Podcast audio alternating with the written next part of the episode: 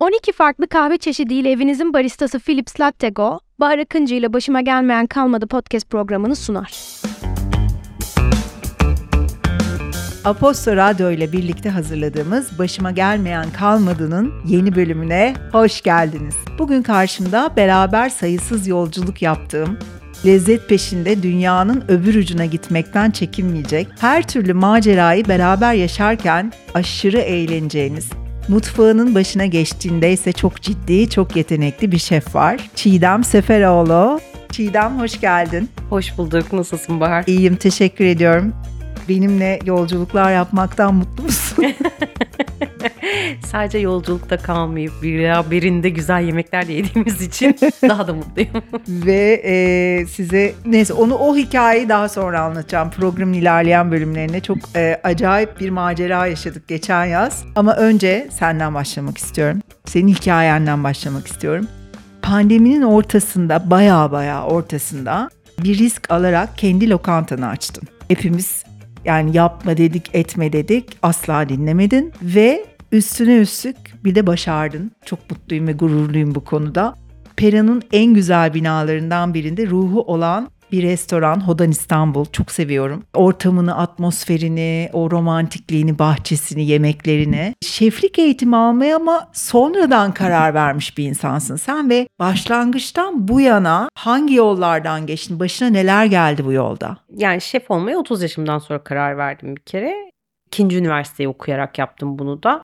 Ailemle aile şirketinde çalışarak işte işletme mezunuydum. Ailemizin tekstil firması vardı. Onun başındaydım. Ama böyle hayatınızın bazen dönüm noktaları oluyor ve o sizin çok kötü bir olay yaşıyorum diye dibe vurduğunu zannettiğiniz şeyler aslında sizin gerçekten sıçramanız için hayatınız size göstermeye çalıştığı dersler oluyor. Öyle bir dönemden geçtim ve arkasından dedim ki ya hayır bu değil. Benim yaşamak istediğim hayat bu değildi. Ben yanlış tercihler yaptım. Seçimler konusunda yani bu okul seçimi, kariyer seçimi, belki kötü biri değildi ama eş seçimi değildi. Doğru zaman değildi bence. Ya iyi ki bir evlilik yapmışım. Bir oğlum var biliyorsun 18 evet. yaşında şimdi. Ben Yağız'ı anaokuluna yazdırırken kendim de yeniden çünkü çocuk yaştaydım. Çok erken yaşta Çok. bir evlilik yapmıştım. E, kendim de yeniden öğrenci olmaya karar verdim. Yağız'la birlikte onu okula bırakıp kendim de dershaneye gittim.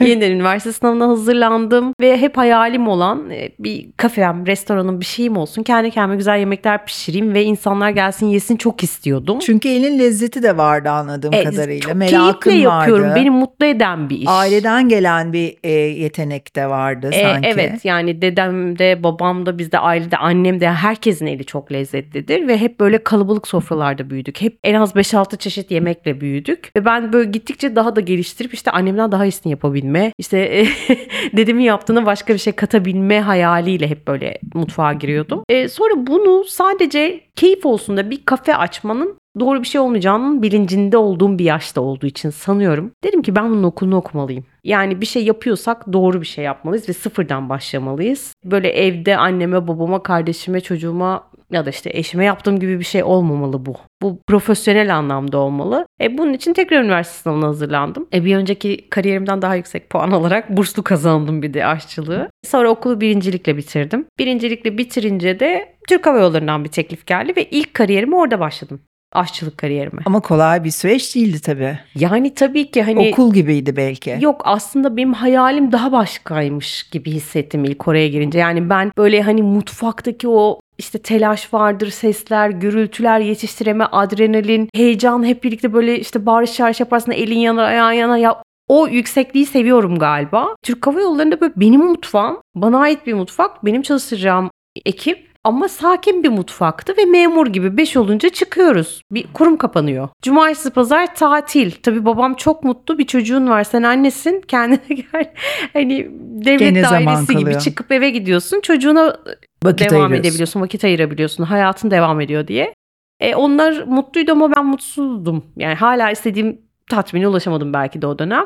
Ama çok güzel kapılar açtı bana Türk Hava Yolları. Çok büyük deneyimler yaşadı. Yani E, bir söz duymuştum bir yerde. Sen çok iyi bir doktorsan ya da çok iyi yemek yapıyorsan kim nerede olursa olsun sana- seni buluyor ve geliyor. Şifa bulmaya geliyor. Yani ülkenin en önemli insanı ya da başka dünyanın öbür ucundan bir insan bu doktor iyiymiş deyip gelip sana şifa bulmaya çabalıyor ve seni bulmaya çalışıyor. İyi bir yemek yapıyorsan da hiç tahmin etmediğin insanlar seni duyuyor ve yemeğini yemeye geliyor. Ya bunlar bence spesifik meslekler ve çok fazla meslek bilmiyorum hani tabii kuaför de iyiyse gidersin ama yemek yemek çok güzel bir duygu ya. Yani insanları birleştiren, mutlu eden ben aslında Türk Hava Yolları'nda bunu keşfettim. Çünkü çok ciddi toplantılar, çok önemli kararların alındığı anlar e, yemek masası etrafında konuşuluyorsa çok yumuşak ve güzel geçiyordu toplantılar. Belki Çünkü büyükelçilerin bir araya toplandığı bir yemeğin. Evet evet yani devlet büyüklerinin bir arada olduğu bir yemek işte hani gözünü yemekten alamayıp bir de yemek lezzetli çıkıyorsa zaten konudan biraz uzaklaşıyor ve gevşiyor insanlar. E bir kere kan şekeri dengeleniyor, mutlu oluyor. Yemek mutlu eden ve birleştiren bir unsur. O yüzden yemeği bu şekilde kullanırsak çok daha güzel işler başarabileceğimizi fark edip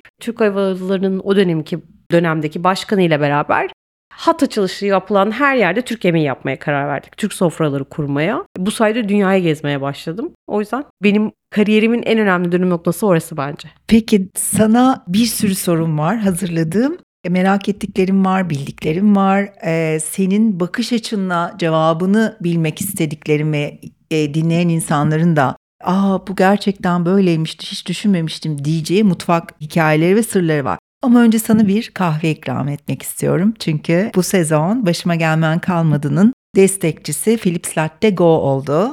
Ve çok güzel bir kahve makinemiz var artık burada. 12 çeşit kahve yapıyor. Sana nasıl bir kahve yapayım? Eşim tabii şef olarak böyle basit ve kolay bir kahve istemeyeyim. Seni zor zorlayayım sor mı? zor. zor yani. Havalı bir macchiato istiyorum Bahar. tamam. Şimdi macchiato geliyor hemen. Çiğdem, sürdürülebilir bir mutfak anlayışın var. Pazarları geziyorsun, mevsiminde ürün kullanıyorsun. Genç okul şeflerle çalışıyorsun. Televizyon programı yapıyorsun ve şimdi bir YouTube kanalın var. Nasıl hayallerin var yakın gelecekle ilgili? Sanki böyle buradan bakınca her şeyi gerçekleştirmiş gibi geliyorsun ama belki de değil. Tabii değil. Yani zaten hayallerin hepsi gerçekleşirse hedefin kalmıyor ve bitti gibi hissediyorsun. Hep insan kendi önüne yeni bir hayal, bir hedef koymalı. Hayal demeyeyim de hedef daha doğru galiba. Hep o hedefe ulaşmak için çalışmalı ve seni ayakta tutan bir amaç olmalı diye düşünüyorum.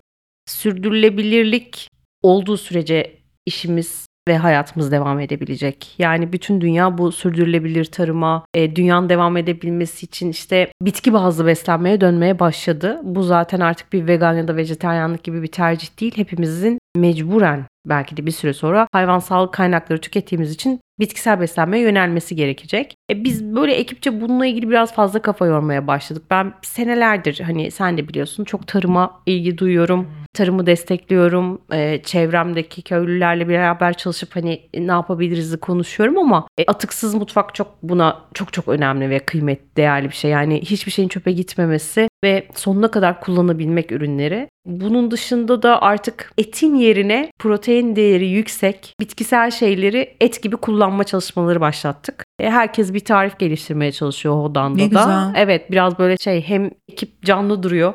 Akademi gibi sürekli sınav var bu hafta sonu bitkilerini çıkardın önüme diye. Hem de destek olmuş oluyoruz.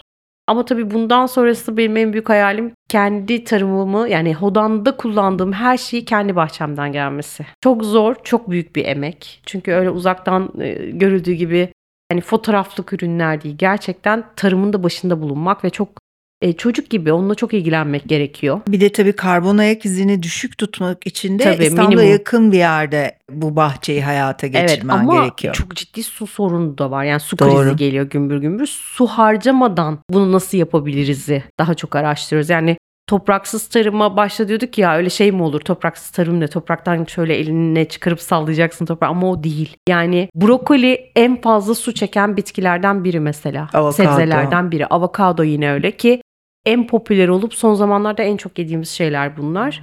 E işte bunlar için çözüm arayışındayız. Bakalım yapacağız inşallah bir şeyler. Hazır buna gelmişken bu konudan bahsederken ve seni yakalamışken hemen şunu sorayım. İstanbul'a yakın iyi tarım yapan üreticiler bulmak kolay mı? Senin gizli adreslerin var. Söyle bakalım şimdi o gizli adresleri. Ya Beykoz bir cennet ben çok seviyorum Beykoz'u ama tabii şimdi Beykoz deyince de Beykoz'daki her bahçe e, doğru tarım yapmıyor. Maalesef. E, Çünkü nasıl olsa böyle bir algı var. Buraya gelmişken işte köylü üretiyor, köyde üretiliyor. Hadi alalım diyor insanlar diye bakmadan, araştırmadan herkes oradan alışveriş yapmaya başladı. Beykoz'un köylerinde Evet. özellikle Cumhuriyet köyünde Evet vesaire. yani toprak çok verimli. Muhteşem bir toprağa sahip. Zaten Karadeniz iklimi. Yani İstanbul'un tek en yeşil bölgesi. evet. Çok seviyorum Beykoz'u ama orada da atalık tohumla çalışan ve doğru usullerle tarım yapan çok az insan var.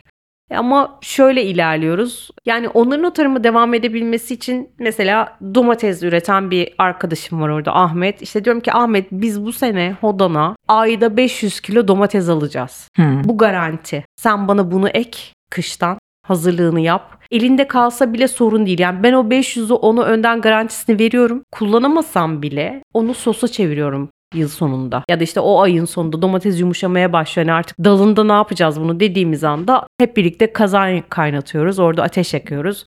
Bunu sos yapıyoruz.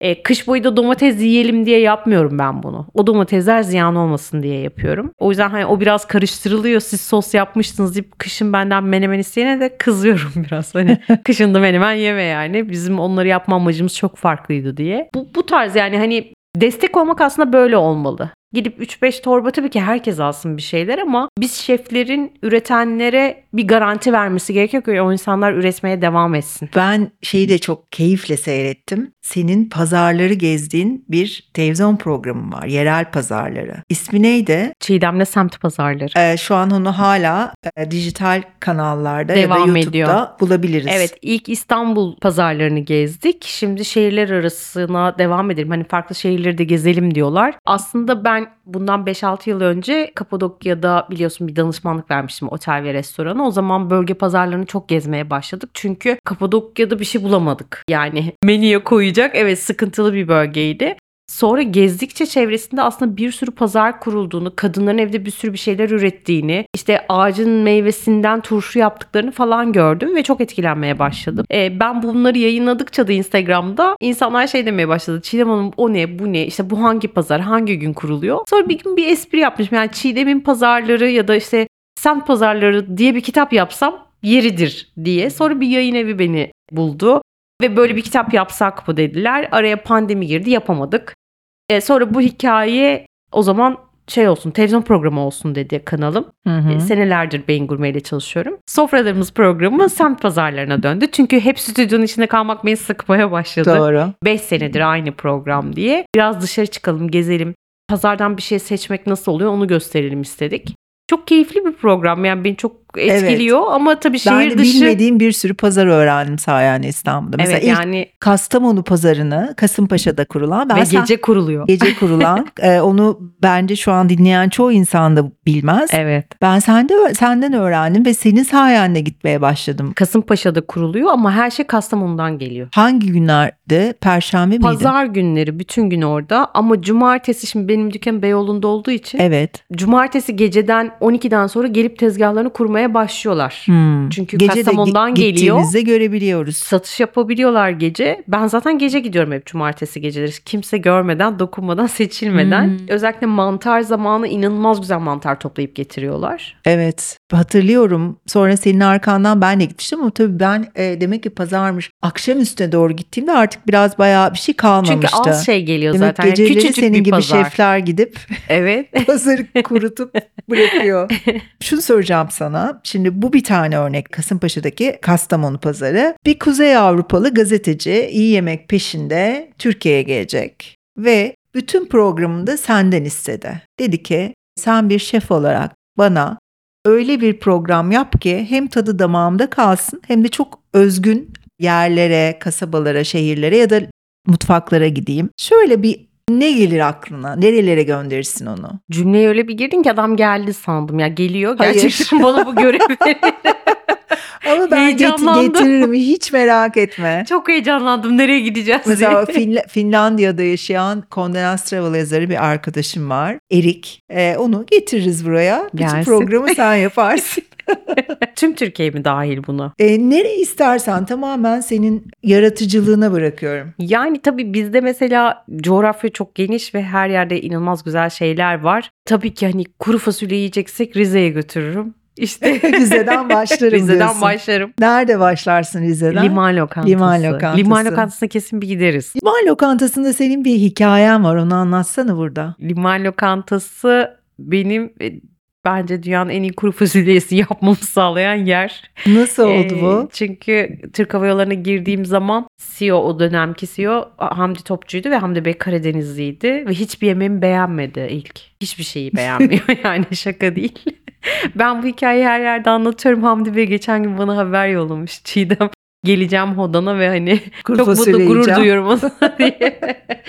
Hiçbir yemeğimi beğenmemiştim ve ben çok böyle bozulmuştum. Ee, sonra dedim ki hani beğenmediğine göre damak tatlarımız farklı bir kere. Yani onun alışık olduğu bir damak tadı var ve ben onu yakalamak için e, hiç Karadeniz'e gitmemiştim o zamana kadar.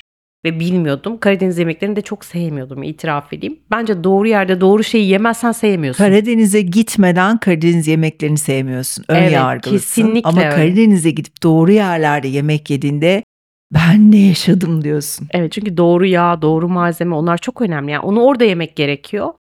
Ee, ben bu şeyi kırmak için biraz inatçıyım. Gideceğim, çocukluğuna ineceğim ve çocukken yediği lezzetleri yakalayıp onları pişirmeye çalışacağım diyerek Rize'ye çıktım gittim. E, ve o zaman liman lokantasına zar zor girdim. Zar zor diyeceğim çünkü hani bir Karadeniz mutfağına yani geliyorsun şimdi. Zaten çalışanlar Karadeniz'de hep eski ustalar. Bir kadın geliyor diyor ki ben sizde çalışabilir miyim? E tabii şimdi Anadolu'da çoğu mutfakta hala kadın egemen, e, erkek egemen bir anlayış var. Tabii zaten bu durumda zor. Bir de hiç Evet. tanımadın. Şimdi bana da biri gelse sizle gelip bir şeyler çalışabilir miyim dese bir dakika sen kimsin yani? Hani neden? Hı hı. E, Biz sana tarifleri verelim kızım otur yaz dediler. Yaparsın. Yani ben öyle bir şey istemiyorum. Ben burada gönüllü olarak e, çalışmak istiyorum. Hiçbir ücret istemiyorum. Sadece öğreneyim, yanınızda durayım, izleyeyim.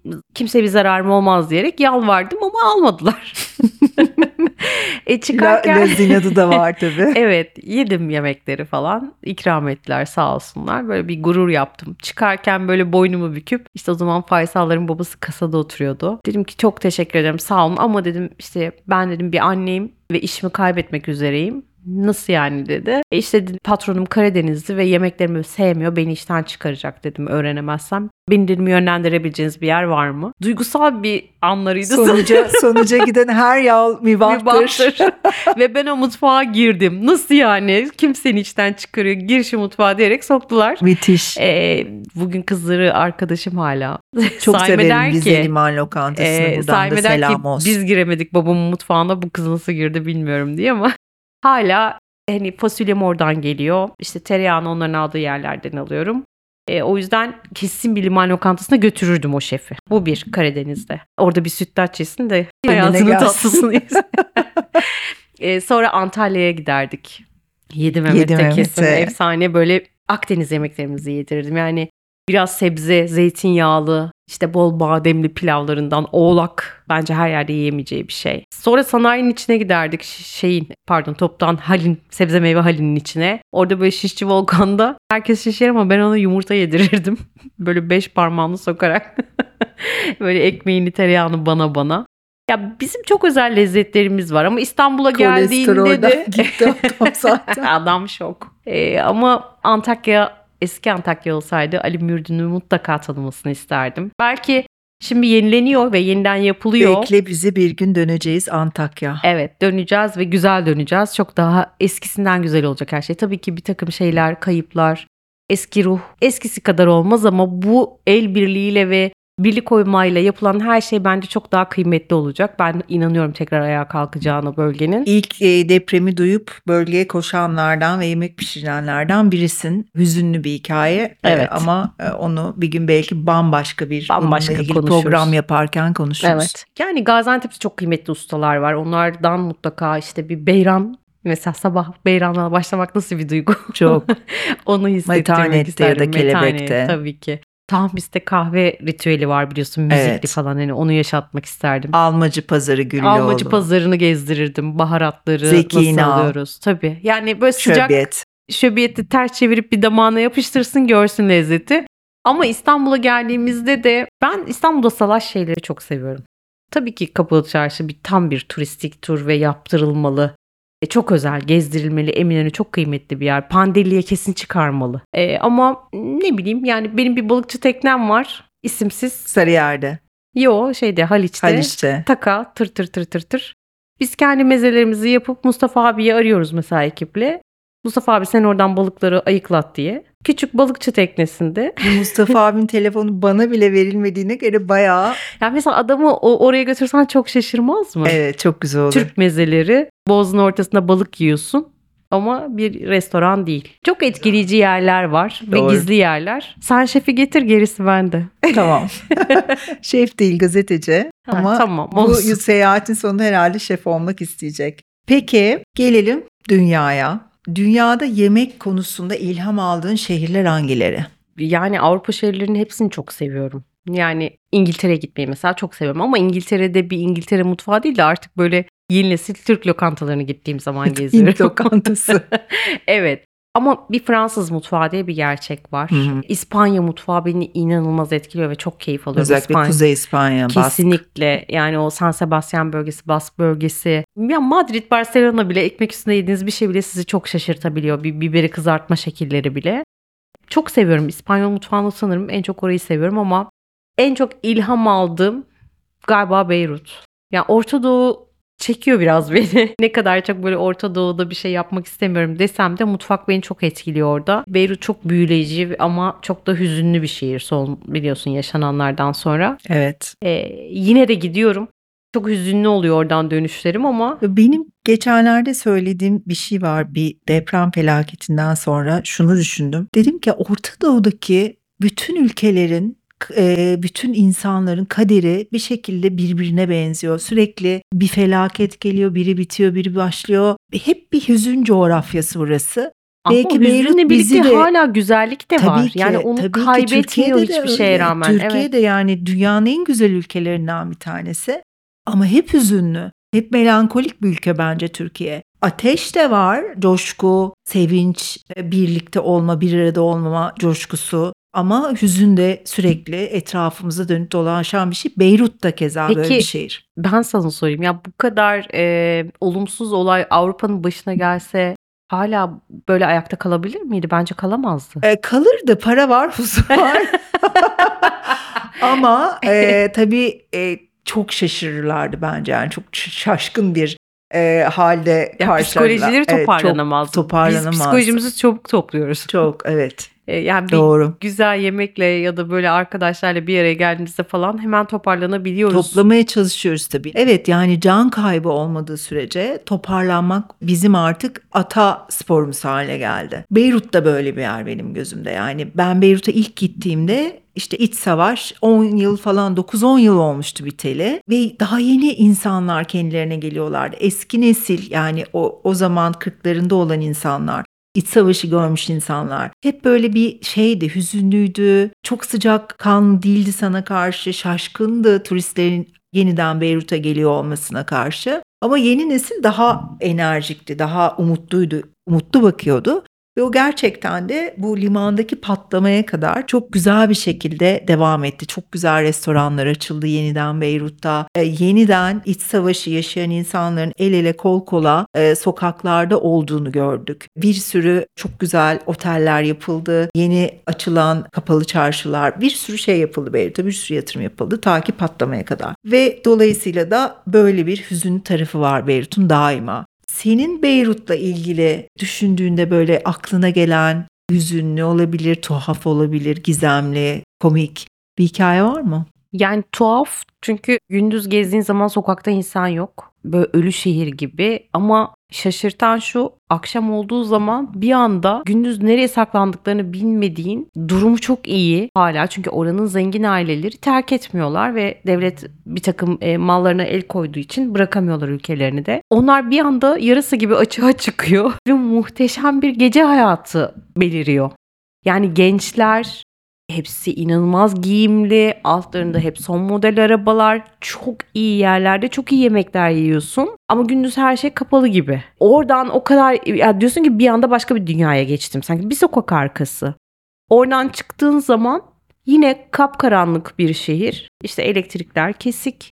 Sadece hala orada yaşayanların evlerinin aydınlatmalarıyla şehir aydınlanıyor. Biraz daha ilerledi şimdi. Üç ülke birleşip bir konsorsiyumla elektrik konusunu çözmeye başladılar. Evet yani benim son gittiğimde çok ciddi elektrik Evet, geçen sıkıntısı ay vardı. e, giden arkadaşlarım yavaş yavaş artık o sorunun yüzde 60 oranında çözülmüş olduğunu söyledi. Yani böyle iki dünyayı bir arada yaşatan şehirlerden biri ama hep hala onların umutla ayakta olmaya çalışması beni çok mutlu ediyor. Yani mutfakları beni zaten çok etkiliyor.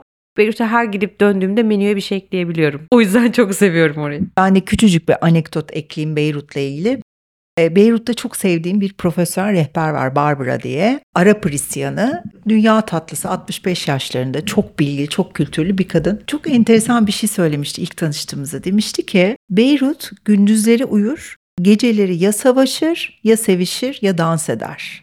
Nasıl demiştim? Gündüzleri herkes işte kabuğuna çekilir ya işindedir ya gücündedir. Eğer savaş zamanıysa akşam savaşacaksa karanlıkta bunun hazırlığını yapar ya da bir tarafta silahlar ateşler patlarken yerin altına girip eğlenir. Vur patlasın çal oynasın. Çünkü o mücadeleye devam edebilmek için tabii savaş dünyanın en kötü şeyi bunu da e, belirtelim. Bir sürü ders aldı Beyrut bundan. Ama o mücadeleye devam etmek için de eğlenmek e, zorunda hisseder. O şeyi atmak için, e, o belki toksik duyguları atmak için çok değişik gelmişti bana. Çok ilginç gelmişti. Ben son gittiğimde şey bir story atmıştım. Ahmet Kaya'nın bir parçası var yani şehirlere bombalar yağardı. Biz durmadan sevişirdik. Gerçekten Beyrut'a yazılmış gibi. Yani çok onu hissettiren bir ortam var orada gittiğiniz zaman ama yine de çok seviyorum. Bir de Yunanistan beni çok etkiliyor. O da işte deniz ürünlerini çok doğru kullanmaları, çok taze olması. Hep böyle iyi restoranlara gidip Michelin'li restoranlarda kendime biraz örnek tabaklar göreyim isterken kendimi yine salaş yerlerde bulup öylesine girdiğim restorandan 6 saat kalkmadığımı yaşadım. En son gittiğimde Atina'ya. O yüzden çok seviyorum ya. Yunanistan'ı da çok seviyorum mutfak olarak. Bize yakın kültürleri aslında bu Evet yani bahsettiğin. Akdeniz insanları e, o samimiyetleri, sıcakları, so- sofradaki kahkahalar belki.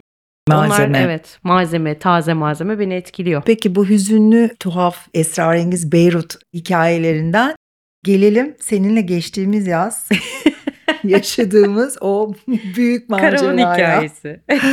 Ben çok kısa anlatıp sonra bununla ilgili duygularını merak ediyorum. Şimdi ben en büyük hayalim bir karavanla yol yapmaktı.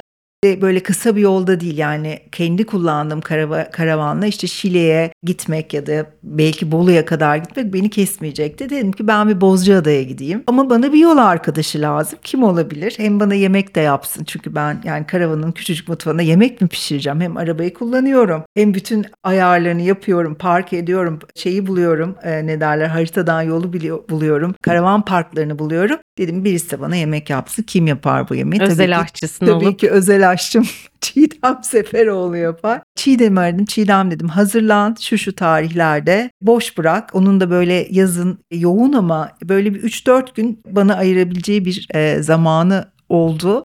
Yola çıkıyoruz. E tamam nereye gidiyoruz? Bozcaada'ya gidiyoruz. E tamam ama yanında kapkacak al. Nasıl yani neden? Çünkü karavanla gidiyoruz. Peki dedi. Hiçbir şey sormadı yani. Nasıl gideceğiz, çünkü nasıl ben de olacağız hiç diye. deneyimlemedim. Ben de heyecanlandım yani macera olur diye ama Evet oradaki sıkıntı senin benim bunu hiç deneyimlemediğimi bilmiyor oluşunda. Aslında çok keyifli bir yolculuktu. Sadece ben karavan geldiği gün ya ertesi gün yola çıkıyoruz.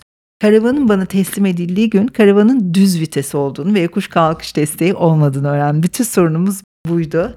Neyse ki onu da çözdük. E, ben şeyi hatırlıyorum yola çıktıktan sonra ilk 40-45 dakika o kadar sıkmışım ki direksiyonu. Düz vites koskoca 3,5 ton bir araç. İçi çok güzel çok lüks ama yani hiç deneyimim yok karavan kullanmakla ilgili. Otobüs kullanıyor gibi bir şeyim. O kadar sıkmışım ki böyle ellerimden ter aktığını fark ettim. Ve o, o, o sırada Tekirdağ yoluna çıkmıştık artık ve öyle bir rahatladım. Sonra dedim sen de beni çok rahatlattın. Ee, işte Gaza rahat ol. getirdin Evet diyor. gaza getirdin. Galiba bu tür yolculuklarda yanındaki yardımcı pilot. Senin için nasıl bir seyahatti bu dört gün? e, öncelikle düz vites olmasının şokunu ben de Benimle birlikte. birlikte atlattım ama eğer ben de seninle beraber panik olursam o yolculuğun bitmeyeceğini fark ettim ve Evet. sürekli Bahar helal olsun sana be. Vallahi ben bunu kullanamazdım, başaramazdım. Vallahi çıktın Düz gidiyoruz. yolda hiçbir sıkıntı yok. Benim büyük korkum eğer bir Rampa yokuşta çıkarken. rampa çıkarken kırmızı ışık gelirse Ve ben o Evet. kırmızı ışıkta tekrar kalkmak zorunda Hayatımızdaki kalırsam. bütün duaları öğrendiğimiz Evet. her ışıkta okuduk birlikte. Dua Hiç kır- kırmızı Ve yanmasın. hiç yokuşta bir kırmızı ışığa denk gelmedik bu sayede. Ne Dualarla. giderken ne dönerken. Çok keyifliydi ama tabii zor bir süreç. Çünkü Bahar işi gereği çok fazla böyle seyahat ediyor ve işte çeşitli otellerde ya da kampinglerde kalıyorsun sen onları da anlatmak Evet için. ve yani çok araba kullanıyor. tabii çadırda nasıl yaşanır? İşte bir öğrenciysen gidiyorsan kapsül otel nedir falan. Ben hayatımda bu tarz deneyimler yaşamadım. O yüzden benim için konfor anlamında içerisinde ne kadar lüks olsa da sonuçta bir aracın içinde ve e, biriylesin. Aha. Ya Allah'tan çok sevdiğim ve yakın bir arkadaşımsın. Başka biriyle Evet ben yani onu insan düşündüm. bunu sadece ailesiyle, sevgilisiyle ya da Evet, eşiyle, falan Eşiyle yapabilir. Yani birbirini az tanıyan iki insan bir karavan yolculuğuna çıkarsa e, biraz sıkıntılı bir durum oluşabilir gerçekten. Tabii ki. Dar Kesinlikle. alanda kısa pas- paslaşmalar ama Bir de kamping alanları yani e, araç çok lükstü ama kamping alanları çok benlik alanlar değilmiş. Bahar'la bunu öğrenmiş. E, dönüşte bir sürü rüşvet teklif etsem de arabayla böyle aslanlar gibi kullanarak getirdi beni. Teşekkür ediyorum. ya bana şöyle bir şey söyledin. Bir tane neymiş kamyonet Hayır kiralayacakmışız. çekici kiralayalım çekici. dedi. Onu karavanı o çekicinin üzerine Dizilerde öyle koyacakmışız. yapıyorlar. Onlar Ve kullanmıyor. gidiyormuşuz gibi de e, davranacakmışız. Dedim ki bu karavanı şu anda karavan giydirilmiş bir karavanda böyle turuncular maviler. Düşünsene bizi Türkiye'de çekiyorlar. herkes yani sosyal medyası olan birçok insan bu karavanı biliyor ve bizi bir çekicinin üstüne görürlerse rezil rüsva oluruz. O yüzden aslanlar gibi kabul geri döndük. etmedi. Evet, Yani kabul dolandırıcılık desen var. Evet. Ama sende yok Allah'tan. Allah tabii. Çok ciddi bir konuya dönüyorum ve artık programı kapatacağım. Bence bizi dinleyen, seni takip eden e, televizyondan, işte yaptığın işlerden, restoranından, YouTube kanalından genç şef adayları var. Veya aklından bunu geçiren insanlar var. Veya bunun okulunu okuyan insanlar var. Şunu söylemek istiyorum. Bir, 4-5 senedir erkek egemen bir dünyada kadın şefleri görmeye başladık. Anadolu'da bile yavaş yavaş. Bu nasıl oldu da oldu? Bu kadar sert kurallı olan bir dünya kapılarını kadınlara nasıl açtı? Aslında kadınlar hep vardı mutfakta. Yani hepimizin annesi en iyi yemek pişiren e, insandır. yani Endüstriyel mutfaktan tabii ama bahsediyorum. endüstriyel mutfağa girişleri e, maalesef biraz geç oldu. Yani mutfağın içinde olsalar da yönetici şef kıvamına geçebilmek yani o kısmı atlayabilmek neredeyse imkansız yani son 10 yıldır 15 yıldır falan var herhalde. Bence biraz şey gerektiriyordu ya eğitim. Yani eski usul aşçılarımız hepsi çok kıymetli. Hepsi zanaatkar, hepsine çok saygı duyuyorum ama çok kuralcılar ve katılar. Ve işte böyle gördük, böyle büyüdük ve böyle gitmiş mantığıylalar. Ama şimdi okullu oldukça ve okudukça her bölümde nasıl kadın ve erkek eşit şekilde okuyor ve eşit şekilde bir beyaz yaka olabiliyorsa e, eşit şekilde de bu işini doğru yapan herkes senin kıdemli olarak üstüne geçebiliyor. Bunu görmek için eğitimli olmak gerekiyordu. Gastronomi bölümleri açıldıkça bizlere yer açıldığını düşünüyorum. Belki ben de bu bölümü okumasaydım aşağıdan ya da alaylı bir şekilde gelen bir şef olarak baş şef olabilmem çok zordu. E ama ya da tabii kendi şef lokantanı açabilme. bunun cesareti zaten başlı başına başka bir şey ama yani yeni gelen şef adayları evet arkadan gümbür gümbür geliyorlar ama şey seziyorum ya çabuk sıkılıyorlar Bahar. Yani bize de geliyorlar. Ben hep en büyük tavsiyem şu gezin. Çok gezin. Gezin, gidin yiyin, farklı yerler görün, farklı insanlarla tanışın, farklı mutfaklar deneyimleyin. Ama bu gezin demek biz bende bir ay, işte Maksut'ta bir ay, Pınar'da bir ay çalışın demek değil. Yani her mutfakta birer ay durmak ya da iş anlamında gezmek bu gezmek değil yani. Bu sizi bir yere ait olamamak ya da bir şefin stilini tarzını öğrenmeden yeni bir şefin yanına geçmek bence aşağı çekecek bir durum. Çünkü CV'nizde İstanbul'un en iyi restoranlarını görmemiz wow bu çocuk en iyi yerlerde çalışmış anlamına gelmiyor. Yani buralarda ne kadar çalışmış, ne öğrenmiş. Sen benden bir şey öğrenemeden başka bir yere geçerek CV'ne iyi bir şey değil tam tersi kötü bir şey katıyorsun. E, o yüzden hani boş vakitlerinizde dünyayı gezin. Yiyin için gezin ama işte istikrarlı olun. O çok önemli. Tabii burada ekonomi de çok önlerini tıkayan bir şey genç neslin. Birazcık ekonominin düzelmesiyle birlikte artacak. Ha tabii ki şu da var. Buradan çıkıp işte Kasımpaşa'daki Kastamonu pazarına Veya Beykoz'a gezin e, derken gitmek. Avrupa'yı gezmelerine gerek Evet. yok ama En azından e, Anadolu'da benim yanımda çalışan çocuklar şöyle sözünü kesiyorum. İzin günlerinde oturup bütün gün PlayStation oynuyor mesela. doğru Hani ya da net bu değil, bununla ya da televizyon gelişemezsin. izliyor Ya dijital. da dizi izliyor. Chef Table izle bir şey izleyeceksen. Kendini geliştirmek adına yani her şey elinin altında. Aslında çok imkanları var. Bu imkanları doğru kullanmadıklarını düşünüyorum. En azından mesleki bir şey izlemek bile mesela benim çok sevdiğim bir program var şu an onu izliyorum. Down to Earth diye işte bu mutfakta kullandığımız her şeyin e, nasıl yerleş e, yetiştiğini, orijinini, nasıl ondan reçeteler oluştuğunu anlatan çok güzel bir program. Bir sürü program var. İlham verecek çok Evet. program var aslında. Çok dizi var. Belki bu dönemi en azından bunları engaje olarak bile Evet. atlatıp aynı zamanda da Anadolu'da bir yerlere gitmeyi çabalayabilirler, deneyebilirler. Çiğdem çok teşekkür ediyorum sana geldiğin için. Her zaman en tatlı, en komik, en çok güldüğüm yol arkadaşlarımdan biri olacaksın. İnşallah daha bir sürü bir sürü yol İnşallah. yapalım. Ee, başımıza bir sürü şey gelsin. Ama Ve bir sürü bunları- hikayemiz olsun. Evet ve biz bunların hepsini gülerek karşılayalım. Ee, yaşlanınca anlatacak çok güzel hikayelerimiz olsun. İnşallah. Son olarak hodan ne demek? Yenilebilen bir ot ama cesaret veren bir ot. Eskiden savaşa giderken askerlere hodanlı bir şeyler yedirirlermiş ki cesur olsunlar. Benim de cesaretim yoktu. bol bol hodan yedim ve açtım. Yarın İspanya'dan bir grup arkadaşım geliyor ve onları sana getiriyorum. O yüzden Hodan İstanbul'da yarın akşam görüşmek üzere. Çok teşekkür ederim her şey için.